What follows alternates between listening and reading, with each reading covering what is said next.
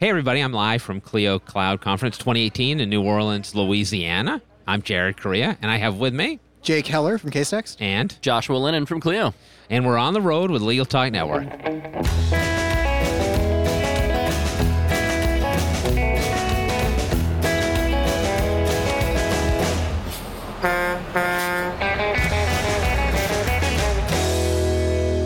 And we're back. I have a lot of help on this show, which is exciting. Thank you so much for joining us on On the Road. It's a pleasure to be here in the Big Easy. Today we're talking about, well, we're talking a little bit about blockchain and a lot about AI. Um, but before we get started, we'd like to thank our longtime sponsor, Clio, whose conference is being featured in this series of episodes. If you like what you're hearing, why not check out their conference for real, along with 1,500 other legal professionals at next year's 2019 Clio Cloud Conference. For more information, visit cliocloudconference.com. That's C L I O cloudconference.com. And this is actually my first Clio Cloud Conference. I'm enjoying it. I haven't had a hurricane yet, but that'll come, I suppose, maybe tonight at the Clio After Dark party. So let's get into it here. So the first thing I want to talk about briefly is blockchain. I don't know what the hell blockchain is, so I want Joshua to explain it to us briefly. Thank you, Jared. There's no actual chain involved, right? Uh, no metallic It depends chain. on passwords and how easy it is to get them. You just okay. wrap the chain around your fist and beat. Oh, okay. All right. So- Very good. Okay. All right. I'm Joshua Lenon. I'm the lawyer in residence at Clio. Uh, for the past six years, I've helped Clio investigate new technologies and how they apply to the practice of law. And one of the ones that we're interested in exploring is blockchain. And while most people think of blockchain as these weird cryptocurrencies that get talked about on the evening news, what blockchain really is is a way of recording any type of transaction on a ledger. So it could be a financial transaction like you see on Bitcoin, or it could be the sharing of particular information like documents, or it could even be a storage mechanism for sharing small snippets of data. Uh, and how that works is once you collect a portion of this data, it's then packaged together in a block and added to a chain of other stored information.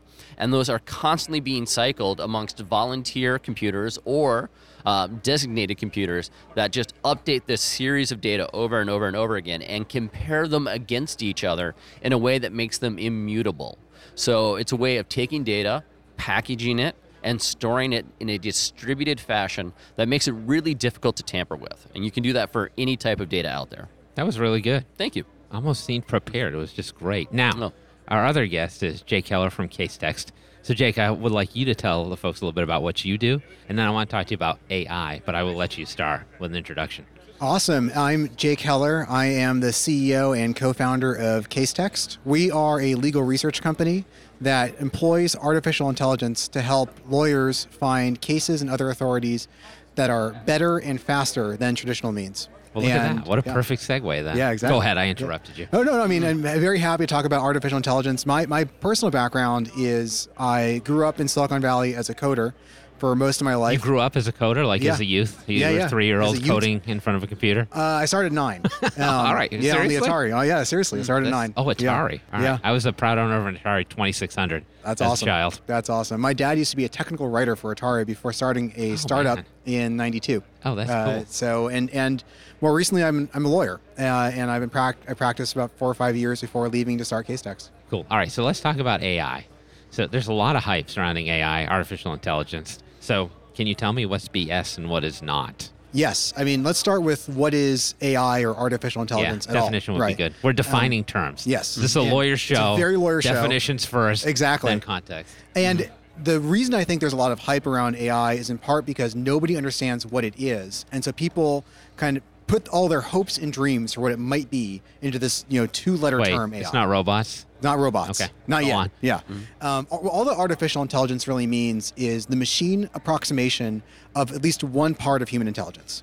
And that can mean a lot of different things. It can mean, Mm-hmm. you know, for example, machine vision, which is a, you know, computer way of trying to understand which, o- which objects are what, right? So is that Gotcha. a stop sign? Is that a, a stop light? Is that a cat or is it a dog? Mm. It could mean natural language processing, which is a machine understanding of language.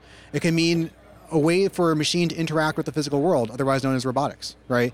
And so part of why there's a lot of confusion around AI is that it, it does mean a number of different things, a lot, of different contexts. Yeah, absolutely. And people don't categorize it Yeah. in like daily life. All right, so that's a good segue into what I want to talk about next. So for both of you guys, like, what I'd be interested here is like actual use cases with Mm-hmm. practical value in the legal industry using AI, and we'll Mm-hmm. start with Joshua this time. So I'll leave um, research to Jake because Okay. that's That clearly makes- his area of makes sense. expertise. But what we're seeing with AI in a lot of other use cases is the ability to quickly and easily collate data. Yep. Um, in legal research, they apply that to case briefs, cases, and things like that. I'll let Jake break that down. Mm-hmm. But outside of that, we're seeing AI use its pattern recognition to actually do preventative legal work. Okay. So, what has caused us problems in the past, and how do we spot early on that we're going down that same path and avoid it? Uh, and that's being used in a lot of regulatory technology. That makes sense, Uh, yeah. Mostly by uh, financial corporations, Mm-hmm. uh, but also by seeing um, infrastructure and other really fixed, repetitive action industries. Gotcha. Mm-hmm. Okay. So, Jake, let's talk a little bit about research and AI applications there. Absolutely. Uh, Research, I think, is a really exciting area for artificial intelligence, not just the stuff that we're working on, but what a lot of folks are. And the reason for that is a lot of the you know, technologies really lean into what machines actually do better than humans, right? Um, process millions and millions, if not billions, of pages of, of documents and words and bring to you the most relevant stuff first. Gotcha. So some applications of, of AI and research that we don't work on, but I think really, or that we work on peripherally, Yeah. I think are interesting, but that are used by Westlaw, LexisNexis, Ross Intelligence, and other companies could be, for example, ask a question. You know, instead of instead of doing a Boolean search, ask a question, and uh, the machine will try to use natural language processing to understand what is that question really getting at and finding you the right document. Gotcha. In our Yeah. case, the way that we use artificial intelligence is to make your searches a lot smarter by being able. you know, we have a machine program called CARA, the Case Analysis Research Assistant, where you can literally drag and drop in a brief or or complaint or memo. Uh, we, you know, we've developed a machine process that will understand the contents of that document, the facts, legal issues, jurisdiction, motion at issue, etc., and use that to have a much more targeted and on point search. Gotcha. Right? That's Um, cool. And I've used it, and it's an amazing tool. The best part about doing a job in artificial intelligence when, when, you, when you're not working in the hype BS part of it, but the things that actually deliver real results is when people actually use it, they say, wow, this is like magic. You know, how, Yeah, how yeah. did you possibly find that? I, I spent hours looking for that thing on Westlaw and you brought it to me in seconds. That, that, that's really fulfilling when we're able to help folks do that. All right, that's good. So we've separated the BS from the important stuff in AI. I think, by the way, one of the, one of the easiest ways to do that is Yes. You have a BS test? For, a BS test, very simple BS test. Good. Does the product have a free trial you can use right now and without any conditions, just use it, right? Uh, the companies that are willing to do that and willing to let anybody off the street try their technology, it means two things.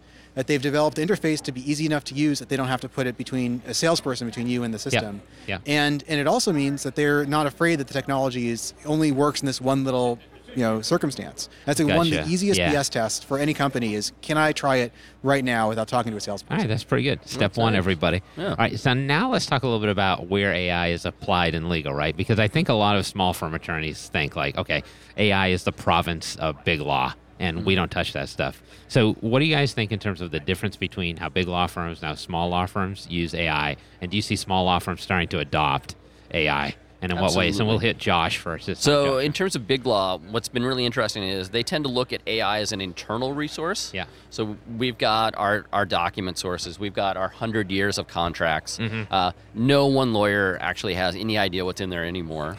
so let's Yes. throw an AI at it. Yeah. And and try and mine our own data.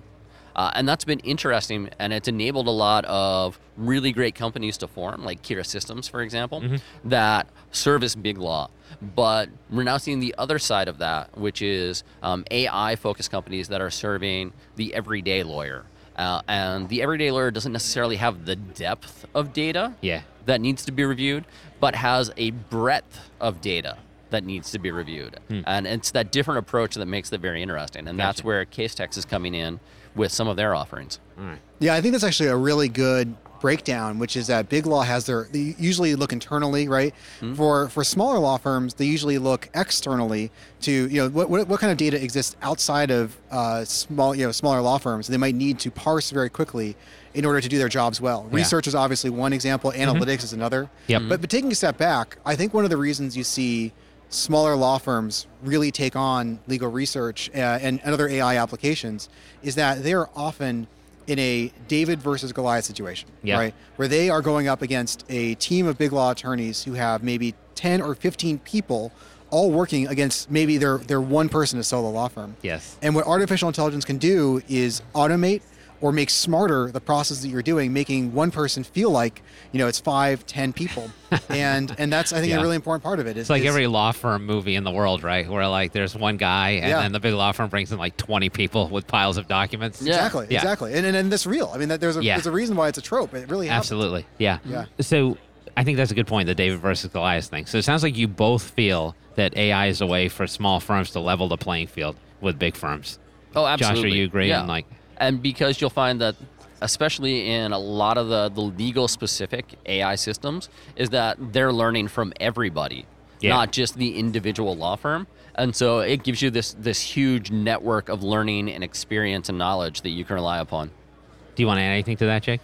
Uh, I think that's I think what Josh said is exactly right, and I think another aspect of it uh, as well is that what AI does uh, oftentimes is make applications more affordable. Right? AI is not necessarily expensive. I mean, Yeah. we, we get to price our products. And that product. makes it more viable for exactly. small firms. Exactly. And for you're a business owner of a small law firm, if you're an owner of a small law firm, you're basically a business owner, and you're trying to save money.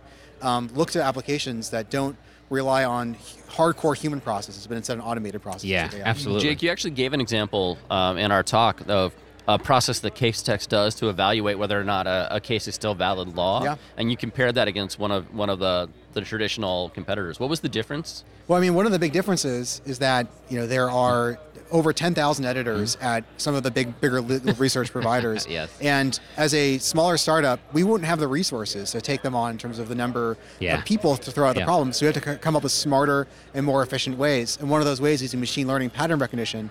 And we're happy to say that we have 99.5 plus percent overlap, you know, in terms of predicting whether or not a case is good law as some of the big guys. And we do it with one one thousandth of the resources. Cool. Guys, this was really great. I learned a lot. Hope everybody listening out there learned a lot. Um, but before we close it down for today, I've got one last question for each of you. Let's start with Jake this time. So, if, if uh, anybody wants to follow up with you or find out more information about what you do and about Casetext, how would they do that? Uh, the best thing to do is go to casetext.com, and from the homepage itself, you can start using our AI application without even starting a trial. But you can always have a two-week Oh, free trial on You passed the BS test. Yes, we passed it. We passed our own there was BS a test. reason you were talking about that. Got it. Um, if you want to reach out to me, uh, we're always looking for ideas and and to share thoughts with people who are interested in this kind of stuff. I am Jake at casetext.com. Okay, you're not going to give out your home phone? No, that's all right. so, Joshua, Yes. unless if you if you're listening to this, you probably know about Clio, unless you're living under a rock. Yep. But But if you're interested in learning more about Clio Yes. or communicating with me uh, and questions about legal technology, swing by Clio.com. You can email me at joshua at Clio.com. And I'm always active on Twitter as well. And my Twitter handle is at Joshua Lenon. That's L E N O N. yeah, and Joshua is very accessible. I will tell you from past experience, not just with me, but with other lawyers and people in the legal profession. Thanks, guys. This was really great. Well, we've reached the end of the road for today's episode, and that's really clever. End of the road, on the road. Well done, guys. I want to thank our guests for joining us today Joshua Lenon from Clio and Jake Heller from Case Casetext. We also want to thank our listeners for tuning in. If you like what you heard today, please rate us in Apple Podcasts. We'll see you next time for another episode of On the Road with Legal Talk Network. If you'd like more information about what you've heard today, please visit LegalTalkNetwork.com. Subscribe via iTunes and RSS. Find us on Twitter and Facebook, or download our free Legal Talk Network app in Google Play and iTunes. The views expressed by the participants of this program are their own and do not represent the views of, nor are they endorsed by, Legal Talk Network, its officers, directors, employees, agents, representatives, shareholders, and subsidiaries. None of the content should be considered legal advice. As always, consult a lawyer.